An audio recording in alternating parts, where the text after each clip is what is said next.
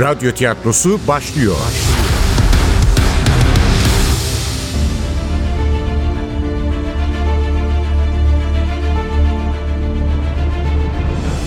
Overlockçu Kız 6. Bölüm. Eser Ahmet Ümit.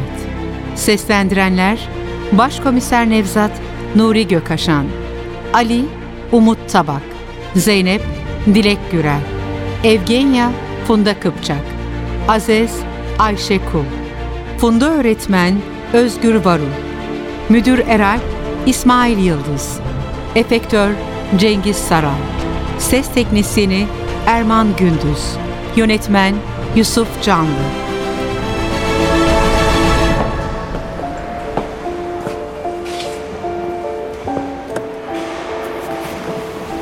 Akşam olduğunu kontak anahtarını çevirirken fark ettim.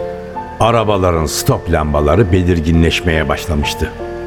Daha iyi bir yaşam için her gün yüzlerce insanın göç ettiği ama sonunda bir parça ekmek için onurundan, şerefinden hatta canından olduğu bu yağmalanmış şehrin her gün yüzlerce taşıtın katılmasıyla tam bir keşmekeşe dönüşen o Allah'ın belası trafiğine daldım. Niyetim eve gitmekti. Direksiyonu Balat'a doğru kırarken çalmaya başladı telefonum. Kadim sevgilim arıyordu. Sevinçle açtım. Alo Evgenya nasılsın? İyi değilim Nevzat. Ne oldu? Ne var Evgenya? Aziz. Ee, Aziz'i anaokulundan atmak istiyorlar. Nasıl? E, kim atmak istiyor? Okul müdürü. Oh, Buraya gelsene Nevzat. Yüz yüze konuşalım bu meseleyi. Tamam canım tamam. Ben hemen geliyorum. Ana caddeden ara sokaklara geçtim. Bildiğim bütün kestirme yolları kullandım. Bu akşam trafiğinde yarım saatte ulaştım kurtuluşa. Tatavla'dan içeri girdiğimde ilk kez şarkı duymadım. Sanki meyhanede yas vardı. Evgenya'yı içerideki büyük masanın başında buldum. Bir tane daha A yazalım. Azize yazmayı öğretiyordu.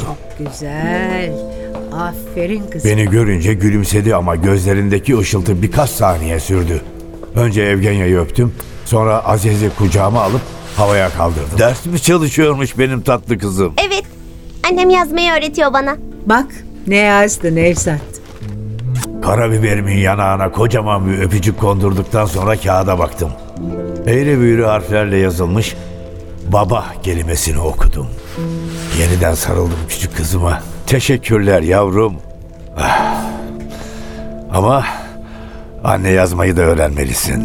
Onu yazıyor zaten Nevzat. Şimdi baba yazmayı da öğrendi. Eh artık kendi adını yazmayı öğrenecek. Evet Azizciğim. Şimdi kaleme alıyoruz elimize. Başlıyoruz yazmaya. Neyle başlıyorduk? Aferin. Hadi o zaman sen biraz çalış, biz de babanla sohbet edelim. Hı? Olur mu? Evgenya ile bahçeye yürüdük. Aziz'i almaya gittim bu akşamüstü. Müdür beni odasına çağırdı. Erap denen adam mı? Şu altın çerçeveli gözlükleri olan. Sağ gözü tikli adam. Evet, işte o herif. Aziz'i de yanıma alacaktım. Çocuk sınıfta beklesin dedi. Tek başıma girdim odasına.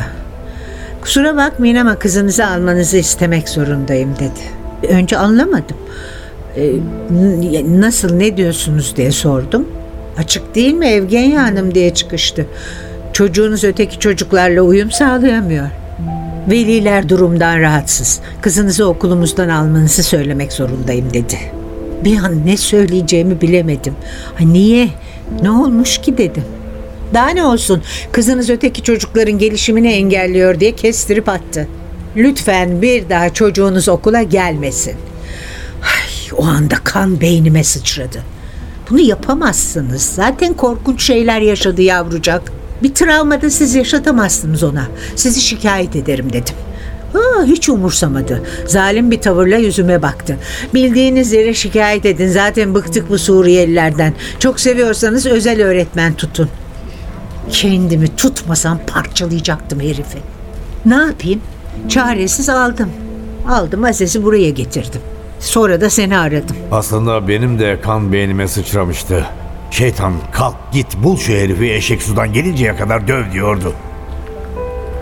Elbette yapmadım. Onun yerine uzanıp sevgilimin alnına sımsıcak bir öpücük kondurdum.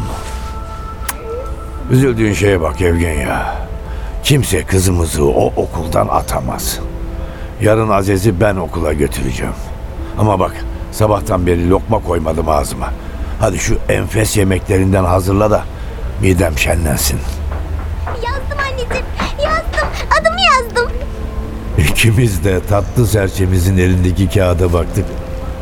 Eğri büğrü yazılarla Aziz yazıyordu. Elbette o gece Evgenya'da kaldım. Aziz yatağımızda sızıp kalmıştı kaldırmadık aramızda uyumuştu küçük melek.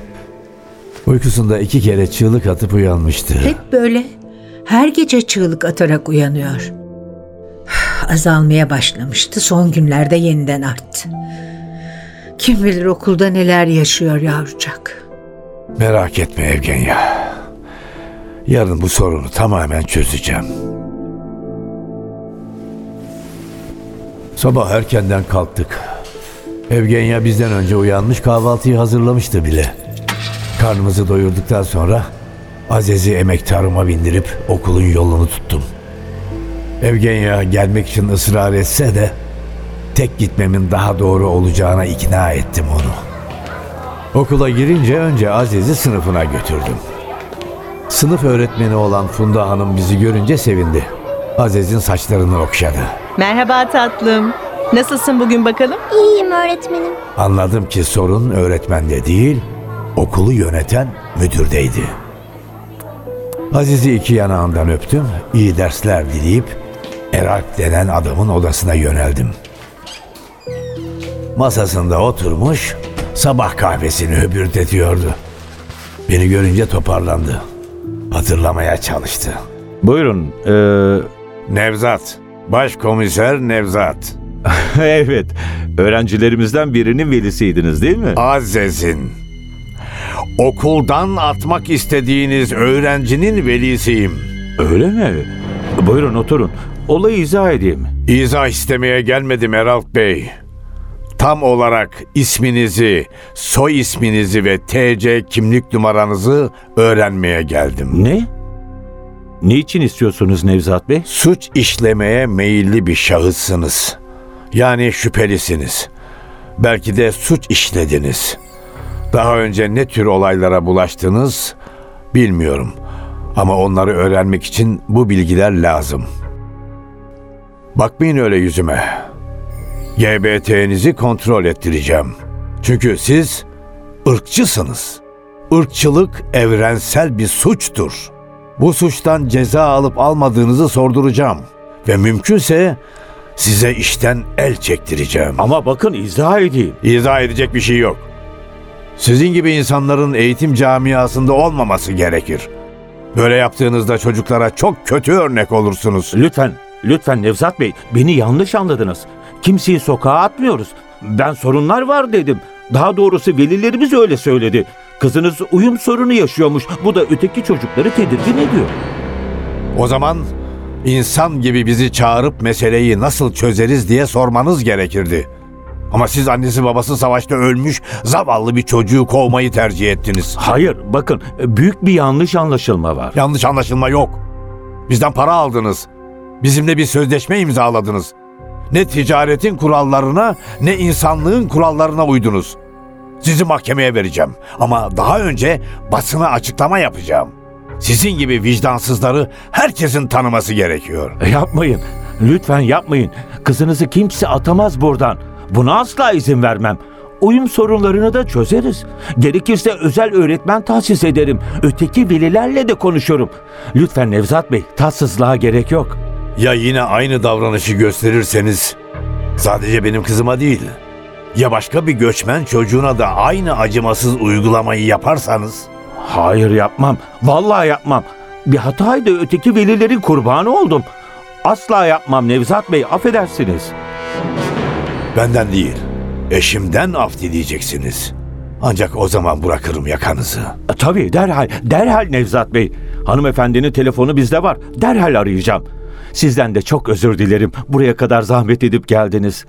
Daha fazla sıkıştırmanın manası yoktu. Hoşça kalın filan demeden ayrıldım anaokulundan. Arabamı atladım, merkezin yolunu tuttum. Bakalım bizimkiler Gülseren cinayetiyle ilgili hangi bilgilere ulaşmışlardı. Bahçeye girerken çaldı telefonum. Alo Nevzat. Eralp aradı özür diledi. Aziz kalacakmış okulda. Sağ olasın Nevzat'cığım çok teşekkür ederim. Niye teşekkür ediyorsun Evgenya? Yapmam gerekeni yaptım ben. Aziz bizim kızımız değil mi? Onu korumayıp da ne yapacaktım? Sana yapılan saygısızlığı sineye mi çekecektim? Asıl ben sana teşekkür ederim. Kızımıza yapılan bu haksızlığı zamanında söylediğin için. İşte bunun için seviyorum seni. Adam gibi adam olduğun için. Bak buna hiç itiraz etmem. Eğer sen beni seveceksen ben de adam gibi adam olmaya çalışırım hep. Telefonu kapatırken kendiliğinden bir gülümseme gelip yerleşti dudağıma. Öyle ki koridorda karşılaştığımız Ali bile dayanamayıp sordu. Hayrola başkomiserim? Güzel haber nedir? Haberler sizde Ali'cim. Zeynep nerede? Buldunuz mu bir şeyler? Zeynep odasında gelir şimdi. Gülseren'in cep telefonunda ne bilinmeyen bir numara ne de soruşturmada adı geçmeyen bir şahıs var. Dün kardeşi Gül abi, babası Vehbi, patronu Hasan ve ninesi Satı kadınla konuşmuş. En son akşam 7.45'te atölyedeki sabit telefondan biri Gülseren'i aramış. Muhtemelen Gül abidir. Saat 22.18'de ise Gülseren Gül abiyi aramış ama telefon açılmamış. Atölyeden arayan Güllü abi olmayabilir Ali. Belki de katildir. Son bir haftanın telefon aramalarına baktın mı? Son 15 güne baktım başkomiserim. Duran, Bayram hatta Zeko bile var. Hepsi bildiğimiz kişilerin telefonları. Bir de bankaların, telefon şirketlerinin, hastanelerin çağrı merkezleri var. Maktul onlarla konuşmuş sadece. Yani telefondan bir yere ulaşamadık diyorsun. Şimdilik öyle başkomiserim. Belki atölyeye yeniden gitmeliyiz. Oradaki işçilerle konuşmalıyız. Günaydın başkomiserim. Günaydın Zeynep. Buldun mu işe yarar bir şeyler? Bıçağın üzerindeki kan maktulünkiyle aynı. Sapındaki parmak izleri de Gül abiye ait. Elimizdeki bulgular çocuğu gösteriyor. Otopsi sonuçları çıktı mı? Hmm, şu sıralar yapılıyor olmalı. Öncelik var diye başını yedim adli tıpçıların. Sağ olsun Doktor Tülin Hanım öne aldı Gülseren'in otopsisini. Bir saate kalmaz çıkar sonuçlar. Eğer kız hamileyse elimizde sağlam bir cinayet nedeni daha olacak. Ama erkek arkadaşının kim olduğunu öğrenemezsek bu bilgi hiçbir işimize yaramaz.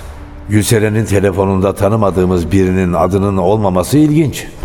Erkek arkadaşının kimliğine oradan ulaşabiliriz diye umuyordum ama artık bu mümkün değil. Konuşmak için telefon kullanmamış olabilirler mi? Aa, çok saçma olurdu. Bir ilişkiden söz ediyoruz başkomiserim. Casusluk faaliyetinden değil. Yasak bir aşksa, sevgilisinin tanınmasını istemiyorsa, Yasak ilişki de olsa sevgilisiyle konuşmayacak mı bu kız? Yok Ali'cim mutlaka telefonda da görüşüyorlardır. Ne bileyim mesajlaşıyorlardır. Belki de aradığı insanlardan biriydi sevgilisi. Duran, Bayram, belki de Zeko. belki de patronu Hasan. İçlerinde en varlıklısı o. Üstelik adam evli. Galiba üçte çocuğu var. Yani ilişkisinin gizli kalmasını istemek zorunda. Haklı olabilirsiniz arkadaşlar. Hasan ısrarla Gülseren'in çok temiz bir kız olduğunu söyleyip duruyordu. Hatta bir sevgilisi olduğunu bile tam olarak kabul etmedi. Hatırlayın. Gül abi bir sevgilinin varlığından emin gibiydi. Satı kadın daha da ileri gitmiş, Gülseren'in hamile olduğunu söylemişti. Zeko da başka bir adamın varlığından söz ediyordu. Oysa bu konuda müphem konuşan tek kişi Hasan'dı. Atölyeye gitmeliyiz başkomiserim. Bence aradığımız ipucu orada. Doğru söze ne denir? Sen burada kal Zeynep'ciğim. Şu otopsi meselesini takip et. Öğrenir öğrenmez bize haber ver olur mu? Emredersiniz başkomiserim.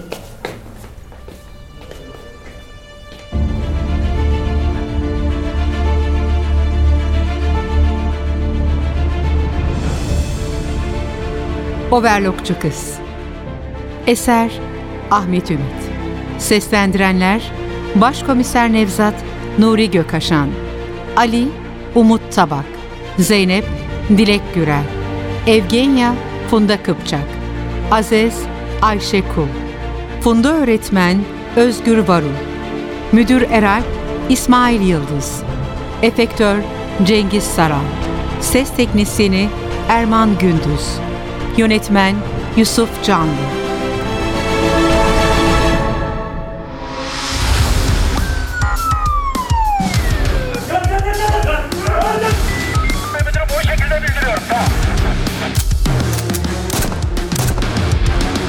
Radyo tiyatrosu sona erdi. Radyo tiyatrosu her cumartesi 11.30'da NTV Radyo'da. Kaçıranlar ve tekrar dinlemek isteyenler içinse ntvradio.com.tr'deki podcast sayfamızda.